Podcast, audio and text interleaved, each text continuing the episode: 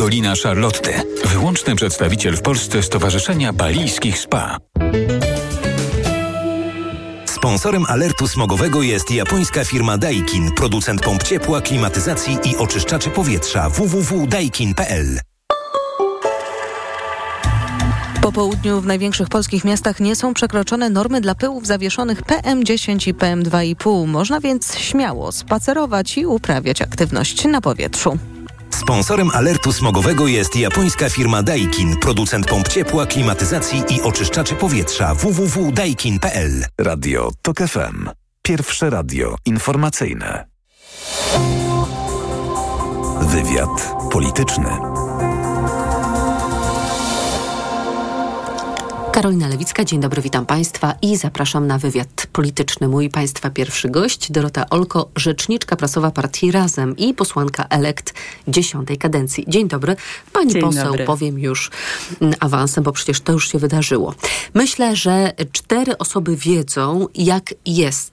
Tak mówi Włodzimierz Czarzasty. Wśród tych osób nie ma pani, ale nie szkodzi, ponieważ wracając do Włodzimierza Czarzastego, do momentu, kiedy liderzy nie zakończą rozmawiać, tak twierdzi współprzewodniczący Nowej Lewicy, to żaden z nich nie będzie udzielał wywiadów i nie będzie informował, jak się rzeczy mają. Ale zapytam o to, o czym jednak politycy obecnej opozycji przyszłego rządu mówią.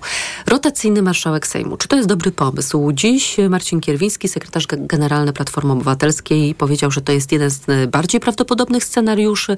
Borys Budka też stwierdził, że ta zmienność osób, które kierują Sejmem, to jest rozwiązanie możliwe. Dobry pomysł? Myślę, że to jest do zrobienia i wyobrażam sobie, że też to dogadanie się między siłami wchodzącymi w skład tej nowej demokratycznej większości, tak żeby wszyscy mieli jakiś dostęp do tych głównych funkcji, żeby one nie były skupione w rękach jednej partii, jest bardzo ważny w tym momencie, i bo widzieliśmy, jak to jest przez ostatnie lata, jak praktycznie jedna osoba, jedna partia dzierży wszystko w swojej dłoni, więc myślę, wie pani, że teraz Prawo i Sprawiedliwość, dziennikarze związani z PiS-em, albo inaczej funkcjonariusze medialni, straszą tym, że jeżeli państwo, czyli siły opozycyjne, wezmą jeszcze Pałac Prezydencki w 2025, to domkną państwo system. Straszne rzeczy się wydarzą. Ja oczywiście mam nadzieję, że tutaj już nie będzie reprezentanta Prawa i Sprawiedliwości w fotelu prezydenckim po kolejnych wyborach, ale myślę, że Prawo i Sprawiedliwość też mocno mierzy swoją miarą. I tak jak, nie wiem, chociażby Aleksander Kwaśniewski nie był prezydentem partyjnym, tak wierzę, że i kolejne osoby na tym stanowisku odejdą od tych standardów, do których przyzwyczaił nas Andrzej Duda przez ostatnie lata. Pytanie też, jak będzie teraz z prezydentem Dudą. A czego się pani spodziewa?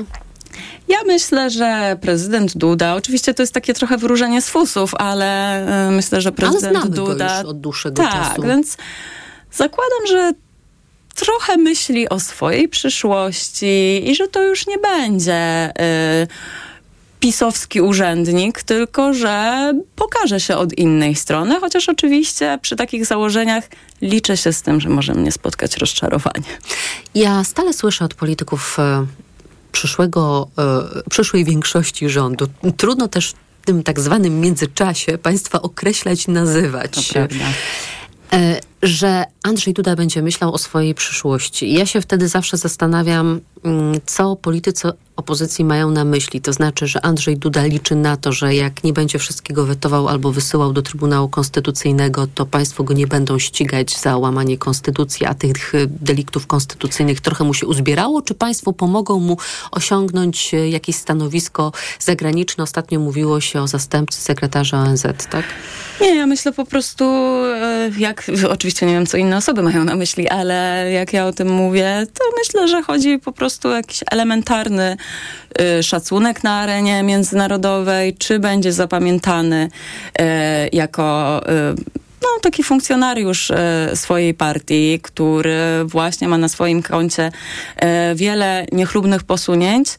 Czy da się na tej ostatniej prostej pokazać jako osoba propaństwowa, otwarta też na rozwiązania, które być może nie były po linii z programem jego partii, z której pochodzi. Przepraszam, pani poseł, ale jak ja patrzę na pana prezydenta i jego samozadowolenie, to myślę sobie, że to samozadowolenie wypływa właśnie z tego, że pan prezydent jest przekonany, że ten wizerunek, który do tej pory ukształtował swojej osoby na urzędzie, to jest doskonały. Ale wracając do tego rotacyjnego marszałka Sejmu, bo skąd to się wzięło, ten pomysł? Ano, chyba wziął się z tego, że jest więcej chętnych na to stanowisko, a właściwie, że o to stanowisko rywalizują Szymon Hołownia i Włodzimierz Czarzasty. Najpierw Szymon Hołownia bardzo chciał być marszałkiem Sejmu. Ponoć ma być to dla lidera Polski 2050 trampolina do startu w wyborach prezydenckich w 25, ale potem także buławę w plecaku zaczął nosić Włodzimierz Czarzasty. No i teraz chyba trzeba między panami rozsądzić. Ja zakładam, że ten rotacyjny marszałek, choć nie wiem, bo nie jestem przy tych rozmowach, ale myślę, że to jakoś rocznie by było podzielone. Że rok koalicja, rok lewica, rok PSL. 2 lata ta siła, tak? 2 lata ta siła, albo rok. Różnie to można zorganizować, bo trudno mi sobie wyobrazić jakąś taką rotację w trybie ciągłym. Byłoby to chyba niefunkcjonalne. I można spojrzeć chociażby na rozwiązania w Parlamencie Europejskim, gdzie rzeczywiście te dwie siły, Europejska Partia Ludowa i socjaliści i demokraci się dzielą, więc to nie jest tak, że... Technicznie do wykonania. Tak, to nie jest tak, że to jest rozwiązanie, które nigdzie nie funkcjonuje, więc czemu nie spróbować w Polsce? Ja w tym akurat nie widzę jakichś ani niebezpieczeństw, ani ryzyk, więc jeśli liderzy się zdecydują na takie rozwiązanie, to myślę, że ono będzie do zrobienia. Zostanę przy tym marszałku Sejmu, bo Małgorzata Paprocka z prezydenckiej kancelarii mówi tak. Myślę, że jasno trzeba powiedzieć, że wszelkie większości potwierdzają się w jednym momencie, a mianowicie podczas głosowania na sali sejmowej. I chyba wypada się z panią minister zgodzić, tylko że myślę sobie, że na tym posiedzeniu Sejmu pierwszym 13 w poniedziałek, 13 listopada, jak państwo wybiorą już tego marszałka Sejmu, no to będzie potwierdzona większość. Już chyba żadnych innych dowodów mieć nie trzeba będzie, ale jeżeli wtedy pan prezydent mimo wszystko powierzy misję tworzenia rządu Morawieckiemu, no to właśnie, to co? To będzie przede wszystkim kompletnie niezrozumiałe. Ja tak się przysłuchuję temu, co mówi prezydent na temat powierzenia misji tworzenia rządu. Przysłuchuję się też temu, co mówią ludzie z jego kancelarii i dominująca opowieść jest taka, że no właśnie trzeba potwierdzić tę większość. Więc naprawdę nie widzę żadnych powodów, nawet w tej logice, bo oczywiście wszyscy wiemy, gdzie jest większość, ale w tej logice, o której opowiada pan prezydent, no to już nie ma wyjścia. To spodziewałabym się, że po pierwszym posiedzeniu Sejmu, po tych głosowaniach właśnie nad prezydium Sejmu, będzie miał to pewność, będzie jasne. Gdzie jest większość? Jeśli potrzebuje takiego potwierdzenia, to jest jasne, że zdobędzie je na pierwszym posiedzeniu Sejmu. Przez chwilę nazwisko Magdaleny Biejat funkcjonowało na giełdzie tych nazwisk, które pretendowały do miana marszałka Senatu i do urzędu marszałka Senatu. Ale słyszałam też i w kuluarach, że nie ma zgody wewnątrz koalicji lewicowej, że Nowa Lewica nie patrzyłaby zbyt przychylnym okiem na Magdalenę Biejat, która jest reprezentantką partii Razem. Teraz ponoć wraca kandydatura Małgorzaty Kitawy-Błońskiej.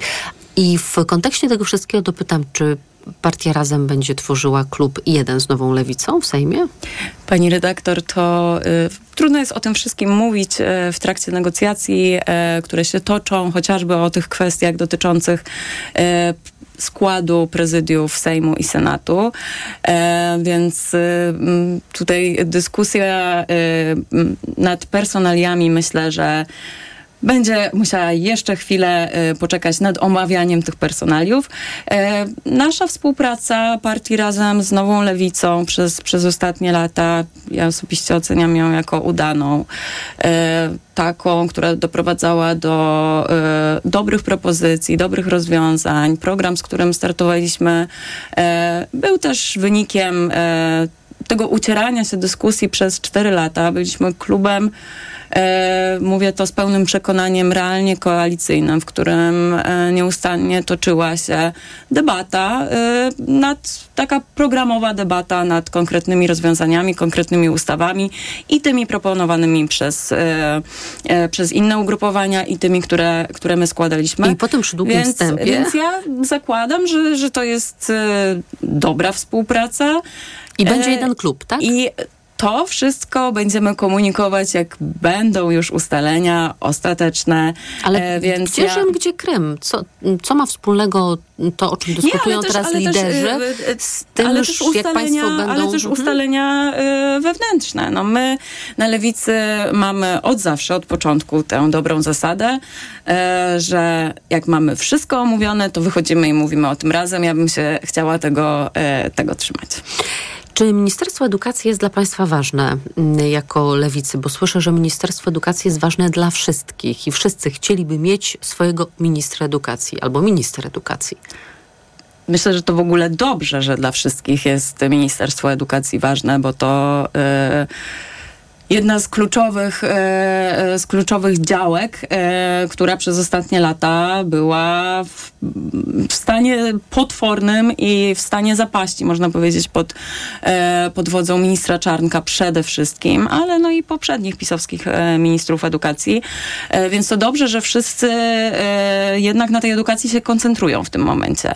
Edukacji, nauce i szkolnictwie wyższym, jeszcze nie zapominajmy o tym. Chociaż pojawiły się też pomysły, że być może należy rozdzielić edukację podstawową, średnią, tak, od szkolnictwa wyższego. W mojej ocenie to nie jest zły pomysł, bo to są dwie dziedziny, przed którymi stoją naprawdę duże wyzwania i mocno nadszarpnięte tymi ostatnimi latami w ministerstwie jednym ministra Czarnka. Nie wiem, czy to się wydarzy. Wracam do pytania, czy to jest resort dla państwa tak ważny, że państwo muszą, że koniecznie tam chcą, bo ja słyszę, że i Koalicja Obywatelska bardzo by chciała. Pojawiają się nazwiska między innymi Barbary Nowackiej czy Katarzyny Lubnauer. To, co się dzieje przy tym stole negocjacyjnym, gdzie liderzy rozmawiają, jak sądzę, o podziale resortów, to tak jak mówię, trudno mi o tym się wypowiadać i w ogóle cieszę się też z tego, tak już zupełnie na marginesie. Że pani nie siedzi przy tym stole? Nie, że tak niewiele na zewnątrz w mediach wiadomo o tych negocjacjach, bo to dobrze o tych negocjacjach świadczy, że one się nie dzieją za pośrednictwem mediów, tylko że negocjacje lubią ciszę. Ale czy edukacja jest ważna dla Lewicy? Oczywiście, że jest. Oczywiście, że jest. My też jesteśmy cały czas przez te ostatnie lata byliśmy w nieustannym dialogu i ze Związkiem Nauczycielstwa Polskiego, ale także i z organizacjami pozarządowymi zajmującymi się edukacją. Ale będą się państwo kładli rejtanem, jeżeli okaże się, że Koalicja Obywatelska szarpie to Ministerstwo Edukacji w swoją stronę? Tak jak mówię, nie zdradzę tu żadnych granic negocjacyjnych, ale tak, edukacja to jest bardzo ważny resort i jestem przekonana o tym, że w rękach Lewicy na pewno byłby odpowiednio zarządzany. To króciutkie pytanie, króciutka odpowiedź, bo oczywiście trwa też negocjacja umowy koalicyjnej. Czy myśli pani, że kwestia legalizacji aborcji znajdzie się nie w umowie koalicyjnej, ale w protokole rozbieżności? Ja bardzo liczę na to, że w kwestii aborcji dojdziemy do jakiegoś porozumienia, bo uważam, że to rozwiązanie, które zaproponowała już w poprzedniej kadencji Lewica, ustawa ratunkowa Magdaleny Biejat, to jest rozwiązanie kompromisowe, tak naprawdę dla nas zbyt konserwatywne, ale liczymy się z tym, jaka jest arytmetyka sejmowa. Że to będzie pierwszy krok, tak? I tak, to powinien być pierwszy krok, bo nam też zależy na tym, żeby kobiety usłyszały o konkretach. Nie tylko o tym, co jest naszym ostatecznym celem, ale o tym, że coś da się zrobić. Więc mocno liczę na to, że ta ustawa ratunkowa jednak będzie przestrzenią porozumienia. Dorota Olko, rzeczniczka prasowa partii Razem i posłanka elekty 10. kadencji. Już to do pani dotarło? Powoli dociera. Wciąż mi jest trudno się przyzwyczaić do tego, że pani posłanka czy pani poseł to o mnie. Bardzo dziękuję za rozmowę. Dziękuję bardzo. Państwa zapraszam na informacje. Wywiad polityczny.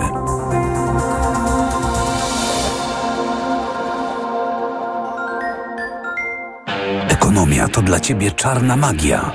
Masz kapitał i nie wiesz, jak go zainwestować? Gubisz się w pomysłach polityków na gospodarkę. Magazyn EKG w Tok FM. Wyjaśniamy, informujemy i podpowiadamy. Od poniedziałku do piątku, po 9:00. Sponsorem programu jest Moderna Holding, oferująca apartamenty Skala w Śródmieściu Gdańska. www.moderna.pl. Reklama. RTV Euro AGD. Rewelacja! Teraz w euro. Aż pół roku nie płacisz. Do 40 rat 0% na cały asortyment. RRSO 0%. Promocja do 14 listopada. Szczegóły i regulamin w sklepach i na euro.com.pl. Znów mam infekcję intymną. Ja to mam pH. Tak, możesz mieć za wysokie pH pochwy, co sprzyja infekcjom. Zastosuj Iladian Direct Plus. Iladian Direct Plus przywraca i utrzymuje fizjologiczne pH pochwy, dzięki czemu zapobiega nawrotom infekcji. Iladian Direct Plus. Zapomnij o infekcjach intymnych. Pomocniczo w leczeniu oraz w profilaktyce bakteryjnego, grzybiczego lub mieszanego zapalenia pochwy, w łagodzeniu suchości i uczucia napięcia błony śluzowej pochwy. Aflofarm to jest wyrób medyczny. Używaj go zgodnie z instrukcją używania lub etykietą. Marian, a gdzie mogę kupić? Na mediaexpert.pl. No dobra, ale jakbym chciała jeszcze dokupić... Na mediaexpert.pl. No to jeszcze, Marian, żeby to wszystko tanio dostać. Barbara, na mediaexpert.pl. Hej, sklep opon? Tak, proszę. Potrzebuję nowych opon. Znalazłem opony idealne do Twojego samochodu. Świetnie, zamawiam z darmową dostawą. Sklepopon.com. Twój asystent w doborze najlepszych opon. Kaśka, to ty? Tak. Ale schudłaś. Stosujesz jakąś dietę? Nie, stosuję tabletki na wątrobę Hepa Slimin. Zobacz, wątroba spisuje się wspaniale i jem wszystko, choćby czekoladę. Widzę, że Hepa Slimin wspomaga też utrzymanie smukłej sylwetki. To tylko taki słodki dodatek. Przecież ja nie muszę się odchudzać. Pewnie, że nie. To ja też będę brać Hepa Slimin. Chcesz mieć słodkie życie bez diety? Chcę mieć zdrową wątrobę. Suplement diety Hepa Slimin w trosce o wątrobę i smukłą sylwetkę. Mate pomaga w utrzymaniu prawidłowej masy ciała, a cholina wspiera funkcjonowanie wątroby. Aflofarm. Dziś w Wyborczej dodatek specjalny. Wspominamy tych, którzy odeszli. Matthew Perry, Jan Nowicki, Leonard Pietraszak, Tina Turner, Jerzy Połomski, Benedykt XVI. Specjalny dodatek wspomnieniowy dziś w Wyborczej. Rozsmakuj się w jesiennych okazjach, bo na ryneczku Lidla już od poniedziałku. Papryka czerwona luzem, cena przed obniżką 12,99 za kilogram. A teraz z kuponem Lidl Plus aż 61% taniej, tylko 4,99 za kilogram. Szczegóły promocji w aplikacji. A przy okazji wpadnij po filet z piersi polskiego kurczaka. Cena przed obniżką 24,90 za kilogram. Teraz taniej, tylko 11,99 za kilogram przy zakupie do 4 kg. Dla takich oszczędności zakupy robię w Lidlu. Porozmawiajmy o zakładaniu firmy. Jest z nami Radek Kotarski. Panie Radku, czy zna pan słowo infakt? Oczywiście, że tak. Co to znaczy infaktować? Infaktować to prowadzić firmę bez zmartwień. A ten, kto infaktuje? Ten wystawia faktury w aplikacji Infakt, a księgowy z Infaktu dba o porządek w księgowości. Infaktycznie. Załóż firmę bezpłatnie i bez wychodzenia z domu na infakt.pl. Infakt. Zakładanie firm i księgowość w jednym miejscu. Polecamy. Wodek Markowicz i Radek Kotarski. Osoba starsza, która ma problemy z apetytem i mniej je, potrzebuje substancji odżywczych i minerałów. Suplement diety Appetizer Senior zawiera ekstrakt z owocu kopru, który wzmaga apetyt oraz wspomaga trawienie. Dzięki temu bliska ci osoba może dobrze się odżywiać. Appetizer Senior. Aflofarm. Planowanie, gotowanie, zmywanie, dbanie o różnorodność dań. Strasznie nie chce ci się tego robić? Nie trać głowy, od tego masz Matchfit. Zapomnij o koszmarze niekończącego się szykowania posiłków. Zamów Matchfit. Catering dietetyczny z wyborem menu w promocyjnej cenie już od 45,60 zł za dietę Everyday. Cena regularna diety wynosi od 57 zł. Najniższa cena diety w okresie 30 dni przed promocją wynosiła od 45,60 zł. Zamów w aplikacji lub na matchfit.pl. Reklama. Radio Tok FM. Pierwsze radio informacyjne. Informacje Tok FM. Dochodzi 17:21. Anna Draganek-Weiss, zapraszam. Koalicja Obywatelska, Trzecia Droga i Lewica rozważają niestosowane do tej pory w polskim Sejmie rozwiązanie rotacyjnego marszałka. W ten sposób, jak usłyszał na Wiejskiej reporter Tok FM Wawrzyniec Zakrzewski, wszystkie ugrupowania, które wejdą w skład nowego rządu, będą miały udział w kierowaniu jedną z najważniejszych instytucji w państwie. Szef klubu KO Borys Budka, pytany o rotacyjnego marszałka, zauważa, że podobne rozwiązanie z powodzeniem funkcjonuje w Parlamencie Europejskim. I zostało zostało dosyć ciepło przyjęte przez naszych koalicjantów. Jest to pomysł wart rozważenia, zwłaszcza jeżeli chodzi o pokazanie dobrej współpracy pomiędzy partiami koalicyjnymi i też nowego standardu rządzenia w Sejmie. Dodaje rzecznik PSL-u Miłosz Motyka. Jednocześnie politycy dotychczasowej opozycji o szczegółach, czyli kto miałby pełnić funkcję rotacyjnego marszałka i jak często miałoby dochodzić do zmian na tym stanowisku, nie chcą na razie mówić. Za to rzecznik Lewicy Marek Kacprzak zwraca uwagę na jeszcze jedną zaletę takiego rozwiązania. Ma służyć zbudowaniu bardzo trwałej koalicji na najbliższe 4 lata, bo trzeba pamiętać, że to będą bardzo burzliwe 4 lata ze względu na to, co PiS zostawi po 8 latach rządu. A inauguracyjne posiedzenie Sejmu, na którym ma być wybrany marszałek, ma się odbyć 13 listopada. Wawrzyniec Zakrzewski, Tok FM. Słuchasz informacji Tok FM. Francuscy dziennikarze zaapelowali do wszystkich stron zaangażowanych w konflikt o otwarcie strefy gazy dla mediów. Pod petycją w tej sprawie jest blisko 100 podpisów reporterów. Informuje o tym portal France24. Reporterzy podkreślają, że rozumieją poziom ryzyka, ale chcą wejść do strefy, w której toczą się starcia, by wykonywać swoją pracę i rzetelnie przedstawiać obraz konfliktu. Obecnie zamknięte jest zarówno przejście graniczne między Gazą a Egiptem, jak i przejścia od strony Izraela. Myśliwce F-16, które Holandia obiecała Ukrainie w ciągu 2 tygodni, mają trafić do ośrodka szkoleniowego w Rumunii. Poinformował o tym premier Mark Rutte w mediach społecznościowych. Szef holenderskiego rządu rozmawiał o tym z prezydentem Wołodymyrem Zełańskim. Zadeklarował także przekazanie Ukrainie kutrów patrolowych, które mają pomóc zapewnić bezpieczeństwo alternatywnego korytarza eksportu zboża przez Morze Czarne. Kolejne informacje w Tok FM o 17:40, a już teraz prognoza pogody.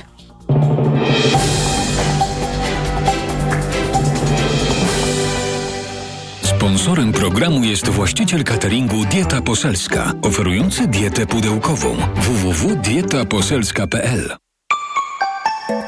Pogoda. Jutro w ciągu dnia na termometrach od 8 stopni na północy, 14 w centrum, do nawet 15 na południowym zachodzie. Zgodnie z prognozami będzie mniej deszczu, za to więcej przejaśnień. Sponsorem programu był właściciel cateringu Dieta Poselska, oferujący dietę pudełkową. www.dietaposelska.pl. Radio Tok FM. Pierwsze radio informacyjne. Wywiad polityczny. Michał Fedorowicz, jest z nami Instytut Badań Internetu i Mediów Społecznościowych. Dzień dobry. Dzień dobry pani rektor, dzień dobry państwu. Koniec miesiąca, oczywiście jutro 1 listopada, więc my podsumowujemy, jak zwykle, tradycyjnie w wywiadzie politycznym pod koniec każdego miesiąca, co działo się w sieci przez minione 4 tygodnie. Czyli za nami październik, miesiąc, w którym bardzo dużo się działo, bo mieliśmy ostatnią prostą kampanii wyborczej, wybory, podanie wyniku tychże wyborów, no oczywiście pierwsze komentarze i taki stan dziwnego politycznego zawieszenia, w jakim będziemy jeszcze przez kolejnych kilka tygodni ze względu na decyzję pana prezydenta. Zacznijmy może od rzeczy najświeższej. Co dzieje się teraz, pod koniec października? Czym ludzie żyją w sieci? Gdybyśmy mieli przyjrzeć się temu, o czym mówią użytkownicy sprzyjający nowej większości rządowej, która ma powstać, to jest kwestia rozliczeń. Rozliczeń PiS-u. Rozliczeń Prawa i Sprawiedliwości i tak naprawdę jest to dominująca dzisiaj narracja, szczególnie u fanów, czy powiedzmy sobie użytkowników sprzyjających przede wszystkim Platformie Obywatelskiej, i jest to główny taki czynnik, który napędza ich codziennie. To znaczy kwestia, mało tego, on już był wcześniej widziany w 2015 roku po wygranych wyborach PiS-u, kiedy miał być program Cela Plus. Jest to dokładnie... I kiedy miano rozliczać wtedy Platformę Obywatelską i PSL, tak? Tak. I był słynny audyt, z którego nic nie wynikało. Był słynny majowy audyt, to wtedy było jedno z największych zasięgowych w ogóle wydarzeń w historii wtedy, to prawie 8 lat temu, bardzo wysokie, i to wtedy jakby wszyscy, całe media społecznościowe tam rozmawiały o tym audycie. Natomiast dzisiaj jest bardzo wysokie oczekiwanie rozliczenia jeszcze obecnej partii rządzącej i ta narracja jest dominująca i bardzo, że tak powiem, z perspektywy jakby komunikacji politycznej dla szczególnie Platformy to jest rzecz praktycznie rzecz biorąc dla ich wyborców kluczowa. Pan mówi dominująca narracja, ja myślę sobie, to w takim razie także dominująca emocja. Jest to dominująca emocja, bo gdy sobie przyjrzymy, co jeszcze bardzo nas zaskoczyło, to jest na przykład dyskusja o budżecie. To znaczy jest to temat tak naprawdę pojawił się w mediach społecznościowych i czy w ogóle w sferze kondycja polskiego budżetu. I to jest drugi temat, który z jednej strony jest to taka nowa reduta obrony użytkowników sprzyjających Prawo i Sprawiedliwości, że budżet jest w fantastycznym stanie, że w ogóle na wszystko stać. To mówi Kaczyński, Morawiecki, jak rozumiem, wyborcy PiS-u to powtarzają. Tak, natomiast widać coraz bardziej, i na to się nakłada właśnie ta narracja dotycząca rozliczeń, że wcale tak nie jest fantastycznie, że generalnie rzecz biorąc w budżecie jest dziura i jest bardzo źle. A dlaczego nie ma pieniędzy w budżecie? Bo ukradli, tak? Dokładnie tak, zostało rozdane i oczekiwania tutaj, ja nie wiem na jakim poziomie kierownictwo, mówię szczególnie Platformy Obywatelskiej, zdaje sobie sprawę, jak wysokie są to oczekiwania, jeśli chodzi o stopień tych właśnie rozliczeń, tak to nazwijmy, tej emocji. To wracamy teraz do początku miesiąca, a zaczęło się z przytupem, bo od Marszu Miliona Serc. To teraz z perspektywy czasu, co jeszcze może nam pan o tym, wyjątkowo, jeżeli chodzi o zasięg, wyjątkowym evencie, jeżeli chodzi o zasięg powiedzieć? 1 miliard zasięgu, największy event społeczno-polityczny w historii polskiego internetu. A ten 1 miliard zasięgu, to co to oznacza? To oznacza, oczywiście użytkowników w Polsce mamy 24 miliony, którzy w ogóle są gdzieś obecni w mediach społecznościowych. 60% jest obecna codziennie. Czy 1 miliard zasięgu tak naprawdę kwituje się do tego, że w momencie, kiedy trwał marsz, co 15-20 sekund użytkownikom, którzy byli wtedy w mediach społecznościowych, pojawiały się zdjęcia, relacje z marszu. Co 15-20 sekund to właściwie nieustannie. Nieustannie były zalewane. I tak naprawdę tutaj Platforma, organizator tego marszu, wyznaczyła standard, to znaczy poprzeczkę postawiła tak wysoko, że będzie bardzo trudno to pobić. Natomiast jest to jedno z większych wydarzeń w ogóle, jeśli patrzymy na skalę europejską. To znaczy polska polityka jest zdominowana i żyje mediami społecznościowymi w sposób niespotykany praktycznie rzecz biorąc nigdzie indziej w Europie. To znaczy, jeżeli weźmiemy sobie inne wydarzenia, to co się dzieje nawet we Francji, w Niemczech, we Włoszech, to u nas rozpolitykowanie w mediach społecznościowych jest przeogromne i to, jeżeli byśmy mieli, jak ten marsz się przełożył na postrzeganie partii politycznych, to nie było możliwości przy tak dużym zasięgu, tak dużej interakcji, tak dużym zainteresowaniu organicznym, czyli naturalnym, niepromowanym, nie było możliwości przeciwstawienia się żadnej innej konwencji, konferencji, pomysłowi. A była konwencja PiS-u wtedy, było 1000 spotkań trzeciej drogi. To była dominujące wydarzenie, które... Marsz było dominujące, tak. Ale pozostałe też zrobiły swoją robotę, jak patrzyłam na te dane analityczne, które państwo przesyłali. Tak, ale z perspektywy miliarda zasięgu to jest... Znaczy 2000... chyba pierwszy protest czarnych parasolek to był największe wydarzenie w Polsce i to było 6 lat temu? 7 lat? Tak. 16, tak. No to wtedy to był rekordowy zasięg 53 miliony. No to dzisiaj widzimy, gdzie ten marsz jaką zrobił furorę.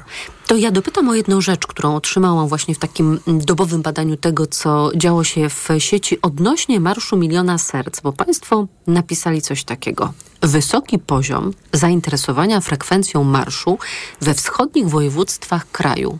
Mnie to zainteresowało, bo przecież wschodnie województwa siłą rzeczy to raczej elektorat Prawa i Sprawiedliwości. Dlaczego właśnie tam zainteresowanie frekwencją na marszu było największe? Co panu podpowiada intuicja? Znaczy nie intuicja, to jest coś takiego jak tak zwany społeczny dowód słuszności. To znaczy na nim się opierają całe media społecznościowe. Jeżeli wszyscy tak mówią, tak? To tak jest.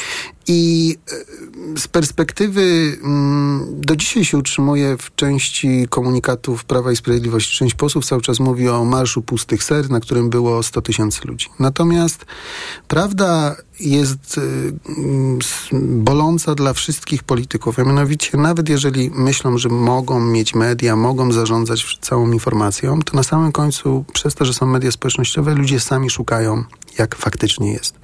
I to, co się wtedy wydarzyło, to bardziej wyborcy ze wschodu Polski, czy użytkownicy... Sprawdzali, czy prawdą jest to, co mówią w TVP Info? Jaka jest prawda? To znaczy sami chcieli sprawdzić... Jak jest. I tyle i aż tyle. co zobaczyli, co przeczytali, to w zależności jak się ułożył im, jak się ułożyła ich wyszukiwarka.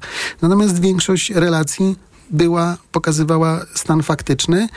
I generalnie rzecz biorąc tutaj nabrali przekonania, bo my tutaj to widzieliśmy, że nabrali przekonania, po pierwsze mobilizowało ich to z jednej strony, a z drugiej strony tak naprawdę widzieli, ile jest faktycznie osób na marszu.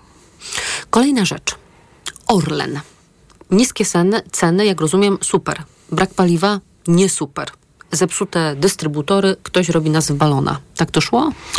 Tak to szło i tak naprawdę cała bańka, bo tutaj musimy, mimo że heheszki, czyli śmieszki były w dużych miastach, jeśli chodzi o dystrybutory i nieczynne dystrybutory, to tak naprawdę... I zdjęcia rozchodziły się w sieci, prawda? Zgadza się i było modne, żeby umieścić sobie zdjęcie z awarią dystrybutora, to tak naprawdę to, czego nie widzieliśmy z drugiej strony, znaczy widać było w internecie na mniejszym na mniejszą skalę, to było ile tego taniego paliwa, przede wszystkim bańka agro i rolnicy z małych miejscowości tankowali.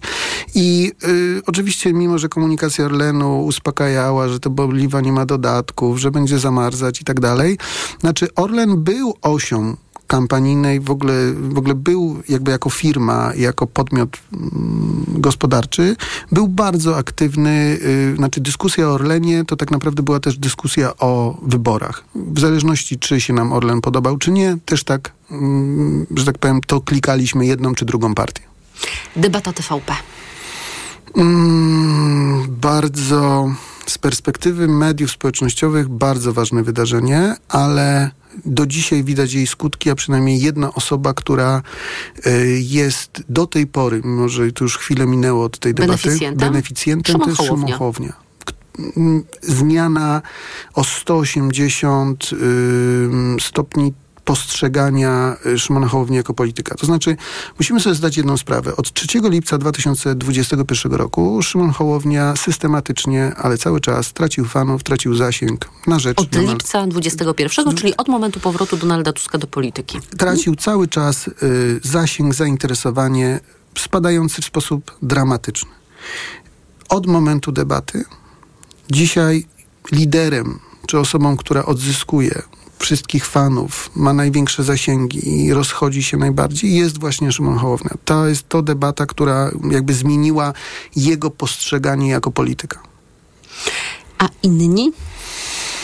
Bardzo był, musimy wprost powiedzieć, najwięcej negatywów zebrał z jednej strony premier Morawiecki, z drugiej strony premier Tusk. To znaczy obaj uzyskali tyle samo pozytywów, ale też bardzo dużo w stosunku do reszty osób, które się prezentowały na debacie, bardzo dużo negatywów. To znaczy była to skrajna polaryzacja. I tutaj gdyby to była debata jeden na jednego, pewnie by było w emocjach, by suma wyszła zero. Natomiast tu z tej szansy skorzystał Szymon Hołownia. To jeszcze jedną rzecz zapytam, która Państwu wyszła zgodnie z przyjętymi modelami językowymi, a mianowicie, że Szymon Hołownia używał fraz najbardziej zrozumiałych dla wyborców i trzeciej drogi, ale też Koalicji Obywatelskiej i Lewicy. Natomiast najmniej zrozumiałym językiem dla odbiorców wszystkich partii posługiwał się, uwaga, Donald Tusk. Zastanowiło mnie to, bo zapewne pan też to pamięta, słynną debatę Tusk-Kaczyński z 2007.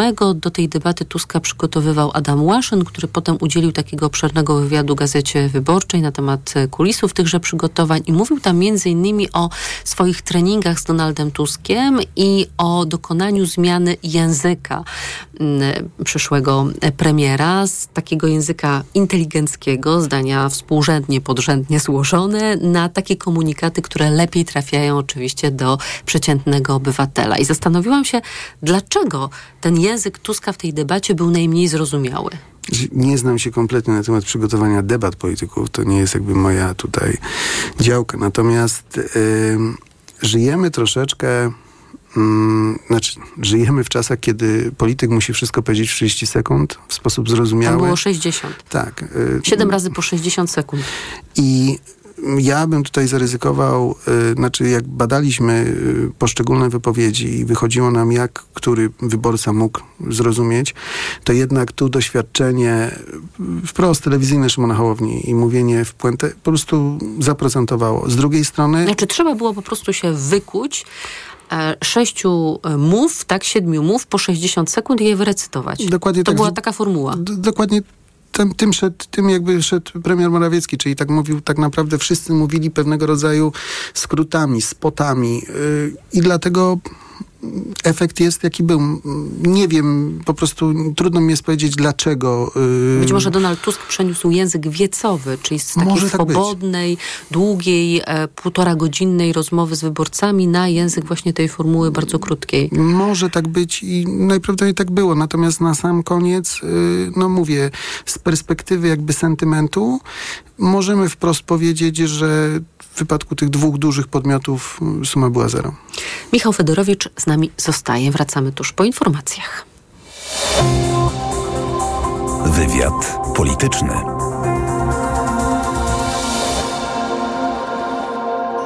Autopromocja. Ominęła cię twoja ulubiona audycja? Nic straconego.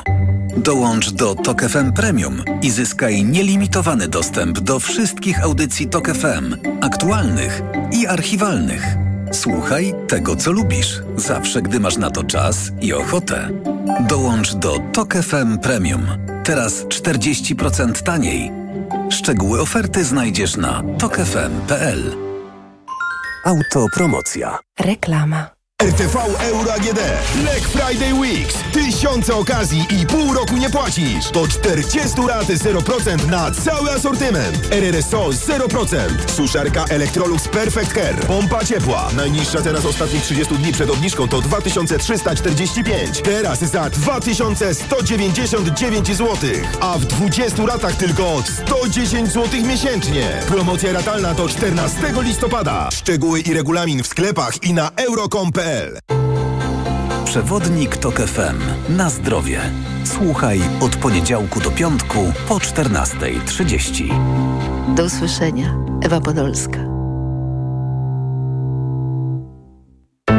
Sponsorem programu jest dystrybutor suplementu diety probiotyku Vivomix.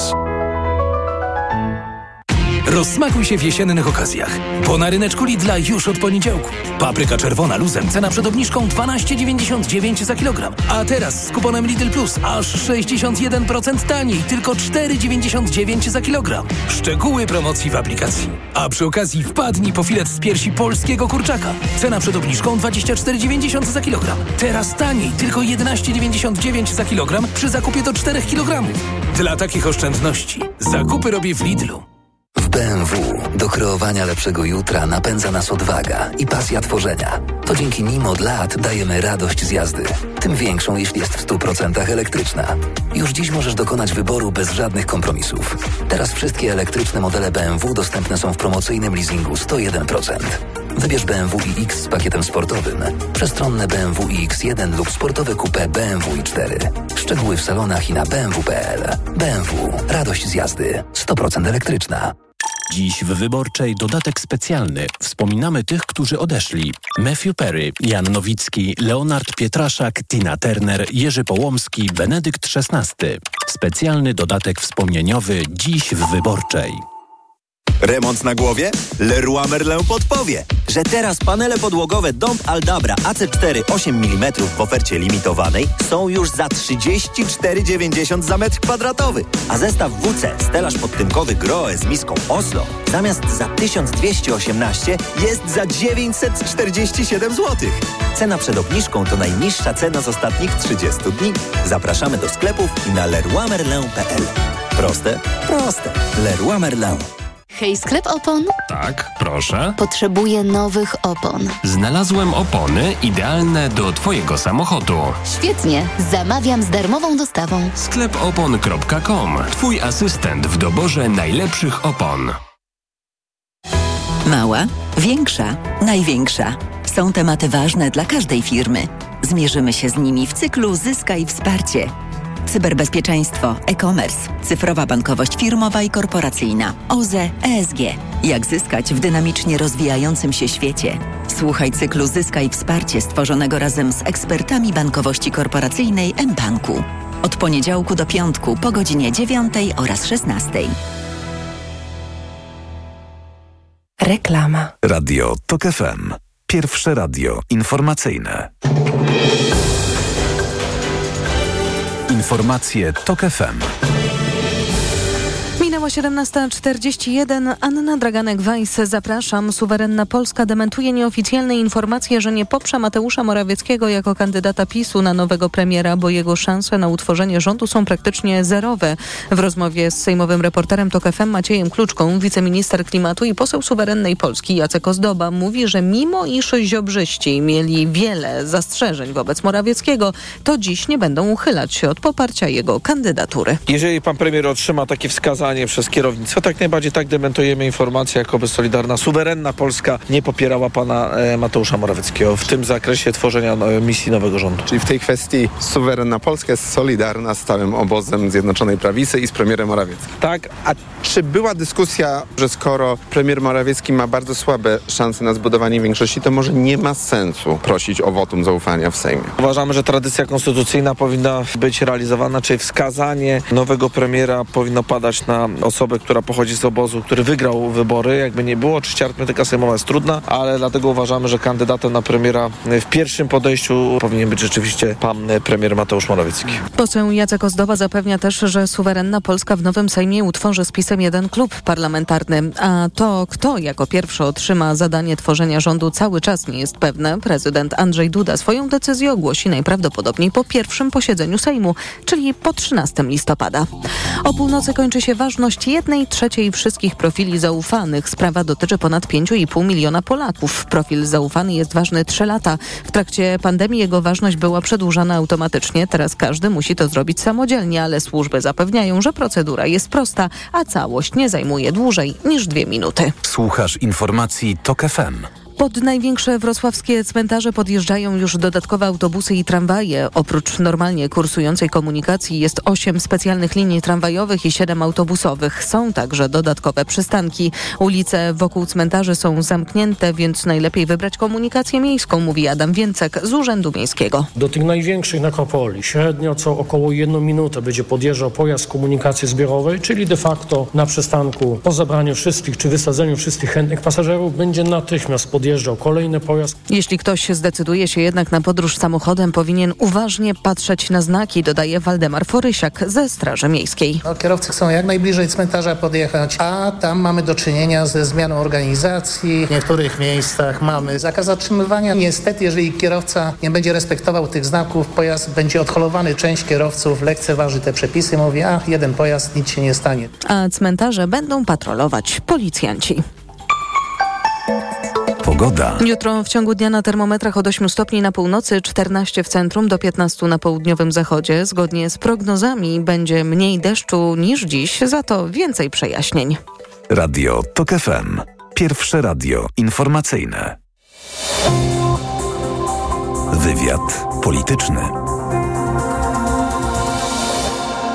Michał Fedorowicz jest nadal z nami, Instytut Badań Internetu i Mediów Społecznościowych. Raz jeszcze dzień dobry. Dzień dobry. Rozmawiamy oczywiście o tym wszystkim, co działo się w sieci w październiku. No i chyba musimy już przejść do tego najważniejszego wydarzenia, czyli mamy wybory, mamy wieczór wyborczy, mamy podane wyniki i co się dzieje. To może najpierw co się działo cały dzień. Cały dzień. Całą niedzielę. Całą niedzielę od samego rana zwariowały najprostsze narzędzia, a zarazem najbardziej zawsze wybierające i wskazujące, kto wygra. Zwariowało narzędzie, które się nazywa Google Trends, które to od samych godzin porannych pokazywało anomalie w postaci wysokiego zainteresowania trzecią drogą, którego nigdy wcześniej nie widzieliśmy i które było aż zastanawiające, zatrważające pod tym względem, że chyba coś się komuś pomyliło, w sensie zwariowały algorytmy. Zważywszy na wynik trzeciej drogi, to chyba to nie była anomalia. Tak, ale wtedy jeszcze jak sobie cofniemy, zobaczymy, patrząc na różnego rodzaju sondaże, prognozy, wejdą, nie wejdą, 8% przekroczą i tak dalej. 10, 11, 12 w południe, a tutaj świeci nam się oczywiście Platforma, ale cały czas pierwsza jest trzecia droga i wyszukiwanie kandydatów. trzeciej drogi. I to było największe zaskoczenie. Mało tego, po godzinie pierwszej dalej trzecia droga rośnie, zainteresowanie, a Prawo i Sprawiedliwość zainteresowanie spada dramatycznie, co było też niewidziane od nigdy. O 13 zaczęło spadać. Tak, czyli generalnie rzecz biorąc, rano poszli wyborcy PiS-u, zagłosowali, a potem przestali się interesować. A cały czas rosła trzecia droga. I to było bardzo duże zaskoczenie, które później widzieliśmy w ostatecznych wynikach. I teraz tak, z perspektywy mediów społecznościowych Prawo i Sprawiedliwość od tygodnia, z wyjątkiem, powiedzmy sobie, części zwolenników, plus do tego weźmiemy Telewizję Polską, czy TVP Info, praktycznie biorąc zaprzestało komunikacji. To znaczy, ta komunikacja jest bardzo szczątkowa, nie ma jej. Znaczy PiS po wyborach po prostu przestało się komunikować? Znaczy, albo prawie. Prawie przestało się komunikować, to znaczy nagle jakby wszyscy gdzieś jakby mniej jest tych lajków, mniej jest tego zasięgu i jedyną jakby redutą, która została... Samotnie przeżuwają gorycz porażki. Można tak powiedzieć. Natomiast ostatnią redutą, która została, która dzisiaj nadaje ton i jest jakby podstawowym źródłem dla użytkowników, którzy wybierali Prawo i Sprawiedliwość, jest TVP. To jest dzisiaj jakby najważniejsza reduta, ostoja całych tych dużych, wielopoziomowych narracji, które Prawo i Sprawiedliwość do wyborów prowadziło. Więc to cały czas jest dzisiaj, gdybyśmy mieli powiedzieć, jak wygląda stan na chwilę obecną, jeśli chodzi o użytkowników, którzy sprzyjają Prawu i Sprawiedliwości, to dla nich jedynym dzisiaj takim źródłem, które podaje informacje, warto je retweetować, warto je podawać, to jest TVP Info. Więc polityków praktycznie rzecz biorąc brak, albo jest ich bardzo mało. A premier Morawiecki, na którego pan zwykle zwraca uwagę, że nawet jeżeli nikt niczego nie podawał o majowym ulu programowym Prawa i Sprawiedliwości, to Morawiecki usiłował tę narrację narzucać i jakoś inspirować, to też tak zaniknął nagle? Znaczy, jeśli patrzymy sobie na fanów, cały czas mu rosną.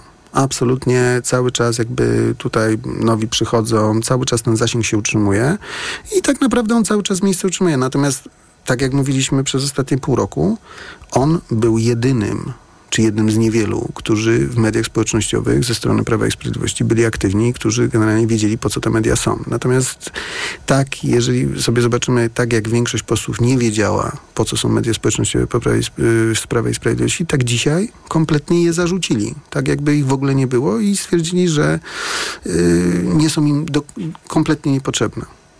Powiedzieliśmy o tym, co działo się w niedzielę, powiedzieliśmy o tym, co trochę już dzieje się teraz z Prawem i Sprawiedliwością, ale wróćmy do tej 21, kiedy poznajemy exit pole, kiedy jasne jest już, co potem się potwierdzi w oficjalnych wynikach podanych przez Państwową Komisję Wyborczą, że Prawo i Sprawiedliwość i owszem jest na mecie pierwsze, ale będzie miało tyle mandatów, które nie wystarczają do stworzenia rządu, a zdolność koalicyjna Prawa i Sprawiedliwości jest żadna. I właściwie o tej 21 stało się jasne, że będzie polityczna zmiana. No i co wtedy? Ze strony opozycji, a szczególnie użytkowników trzeciej drogi, a przede wszystkim Platformy Obywatelskiej, to jest niesamowita emocja związana z radością. Natomiast Czyli radość i triumf. Też państwo zwracali na to uwagę. Natomiast największy negatywny sentyment jest po stronie Konfederacji. Znaczy tam, jeżeli możemy powiedzieć, Prawo i Sprawiedliwość przegrało, wszyscy zamilkli, jest rozczarowanie. Poza tym musimy pamiętać w dalszym ciągu, że jest dość mocna obecna wśród niektórych użytkowników, cały czas to widzimy i że Prawo i Sprawiedliwość jakoś dowiezie ten rząd, tak? Natomiast największy jakby dramat, który trwa do dziś, to jest Konfederacja. To jest największe jakby rozczarowanie, brak wiary, absolutne zaskoczenie, wręcz jakby zostali całkowicie oszukani i w ten sposób, tam był największy jeżeli zobaczymy, emocjonalna czarna dziura, która po prostu pochłonie. Dołek, klęska, to jest po stronie... I to się cały czas utrzymuje. To jest do dzisiaj. Tak naprawdę dzisiaj komunikacja Konfederacji nie istnieje, bo jest ona rozbita na kilka ugrupowań, na kilku posłów i to, co stanowiło dla Sławomira Mencela siłę jeszcze pół roku temu, dzisiaj jest jego największą słabością i uważam, patrząc na to, że został wykluczony Korwin-Mikke, który też ma doskonałe zasięgi, to będzie partia, która będzie miała duży problem jakby z własną komunikacją i prezentowaniem własnej, jednej spójnej wersji wydarzeń. Radość i triumf po stronie dotychczasowej opozycji, jakaś taka wsobność po stronie Prawa i Sprawiedliwości, rozpacz po stronie Konfederacji. No ale idźmy dalej. Mijają kolejne dni i okazuje się, że może pan prezydent, a teraz już wiemy to na pewno, będzie grał na zwłokę. Czyli bardzo późno zwoła pierwsze posiedzenie Sejmu w niemalże ostatnim możliwym terminie, dopiero 13 listopada i nie wiadomo komu powierzy misję tworzenia rządu, czy nie będzie to premier Morawiecki. Trwają też te konsultacje u pana prezydenta poszczególnych komitetów. Najgorszy dzień dla opozycji to był chyba wtorek po wyborach. Wtorek albo środa. Znaczy, jeżeli byśmy mieli scharakteryzować, dlaczego był to najgorszy od 2015 roku, był taki moment festiwalu wystąpień posłów z różnych partii opowiadających różne rzeczy. To wtorek, środa po wyborach, kiedy już oficjalne wyniki zostały klepnięte i przez Państwową Komisję Wyborczą i nagle zaczęło się, co będziemy robić, co będziemy, każdy swoje. I to był najgorszy z perspektywy takiej spójności komunikacyjnej. Nigdy wcześniej opozycja tak nie była, to podawanie sobie jednym z... Kwestia aborcji lewicy, na przykład, tak? Lewica co innego, PSL co innego. I teraz z tej perspektywy patrząc, jeżeli udałoby się Prawo i Sprawiedliwości przedłużyć maksymalnie ten stan trwania i takiego niepewności, to tak naprawdę to będzie się w pewnym sensie przekładało na jakby samopoczucie wyboru. To ja o to dopytam, bo to też na to zwracają uwagę politycy opozycji, to znaczy uważają, że Andrzej Duda przedłuża ten okres tworzenia nowego rządu, ponieważ Prawo i Sprawiedliwość chce, żeby osłabły te pozytywne emocje, które pojawiły się, kiedy zobaczyliśmy wyniki wyborów. Które te emocje pozytywne oczywiście były związane z zwycięzcami tych wyborów, czyli ugrupowaniami do tej pory opozycyjnymi. Że po prostu jak ten rząd będzie się tworzył, powiedzmy, w grudniu, to o tej radości, triumfie, fajnym poczuciu, że nasi zwyciężyli, nie będzie już mowy. Liderzy opozycji, a szczególnie premier Tusk, przez całą kampanię towarzyszyły im emocje dotyczące nadziei, walki dobra ze złem i tych rzeczy. I wydaje się dzisiaj, że patrząc po pojawia się różnego rodzaju takich, nawet to nie są fake newsy, takich narracji, bo tu wojsko, bo tu będzie zamach, bo nie przedłużą i tak dalej, te wszystkie rzeczy. Znaczy wydaje się dzisiaj, żeby dowieść te zasięgi, dowieść tą emocję, cały czas jednak trzeba o swoich użytkowników dbać. W sensie takim, że nie można jednak zostawić użytkowników samych, bo ten chaos informacyjny, który poszczególni posłowie wprowadzają, prowadzi tak naprawdę do negatywnego sentymentu, że znowu się kłócą i tak dalej. Oczywiście... A to od razu dopytam, bo Tusk dzisiaj ogłosił, że będzie w poniedziałek we Wrocławiu, w nieprzypadkowym obwodzie, chodzi oczywiście o Jagodno, tak? To jest też to utrzymywanie tych pozytywnych emocji? Musimy pamiętać o jednej rzeczy. Pierwszy raz te wybory, w ogóle wiele rzeczy pierwszy raz się wydarzyło i jedną z pierwszych taką rzeczą, która na pewno przejdzie do historii marketingu politycznego, będą kampanie preferencyjne. Były one bardzo udane, były one wysublimowanie targetowane. To znaczy nigdy wcześniej, to nie było zwyczajna kampania idź na wybory, tylko to naprawdę było szereg akcji, szereg reklam, naprawdę... Gdzie był konkretny odbiorca, tak? Znaczy, gdyby tak Prawo i Sprawiedliwość komunikowało referendum, jak komunikowana była działalność profencyjna, to na pewno by przekroczyło 50%. A po prostu tutaj naprawdę było widać i można też zrozumieć pewien rodzaj negatywnych komentarzy dotyczących działalności fundacji, które zajmowały się, czy organizacji budowaniem frekwencji, bo naprawdę była to praca na wielu... to były moduły, poszczególni wyborcy, naprawdę tam są targetowani i docieranie, segmentacja użytkowników jest... Profesjonalna. Myślę, że nawet bardziej niż film komercyjnych. Natomiast z tej perspektywy to zadziałało, że na tym Jagodnie, które stało się jakby pewnego rodzaju symbolem, to pokazuje też, że bardzo wielu wyborców traktowało wybory, często idąc pierwszy raz, traktowało wyborcy jako rodzaj nie tyle co aktu wyborczego demokracji, tylko obowiązku pewnego rodzaju, nie ma dzisiaj te osoby, które nie chodzą na wybory, to są osoby, które tak naprawdę są wykluczane z generalnie pewien rodzaj, prawda, takiej negatywnej emocji. Nie byłem Czyli zagłosować. Nagle wybory stały się obywatelskim obowiązkiem, tak?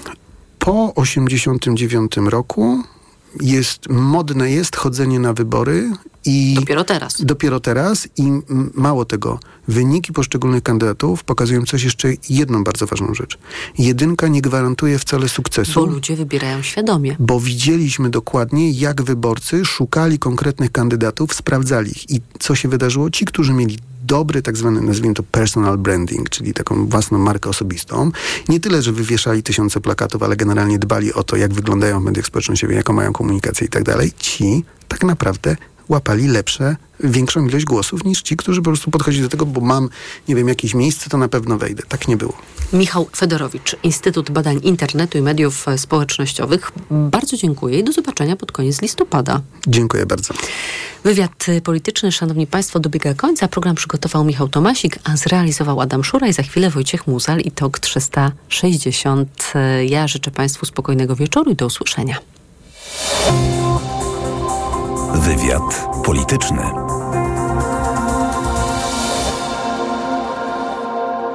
Reklama. Mijasz stylowego, przyciągającego spojrzenia hybrydowego SUV-a. To Ford Puma. Obserwujesz, jak zwinnie i dynamicznie się porusza. Wyobrażasz sobie jego przestronne wnętrze. To Ford Puma. Dowiadujesz się, jak mało pali i już wiesz, że hybrydowa Puma to SUV stworzony dla Ciebie. Teraz w znakomitej ofercie z pakietem 4 lat ochrony Ford Protect gwarancją i serwisem w cenie samochodu. Do tego korzyść finansowa nawet do 25 000 złotych z ubezpieczeniem na rok. Ford Puma. Takiej oferty jeszcze nie było. Szczegóły u dealera Forda i na Ford.pl. Osoba starsza, która ma problemy z apetytem i mniej je, potrzebuje substancji odżywczych i minerałów. Suplement diety Appetizer Senior zawiera ekstrakt z owocu kopru, który wzmaga apetyt oraz wspomaga trawienie. Dzięki temu bliska Ci osoba może dobrze się odżywiać. Appetizer Senior. Aflofarm. Dziś w Wyborczej dodatek specjalny. Wspominamy tych, którzy odeszli. Matthew Perry, Jan Nowicki, Leonard Pietraszak, Tina Turner, Jerzy Połomski,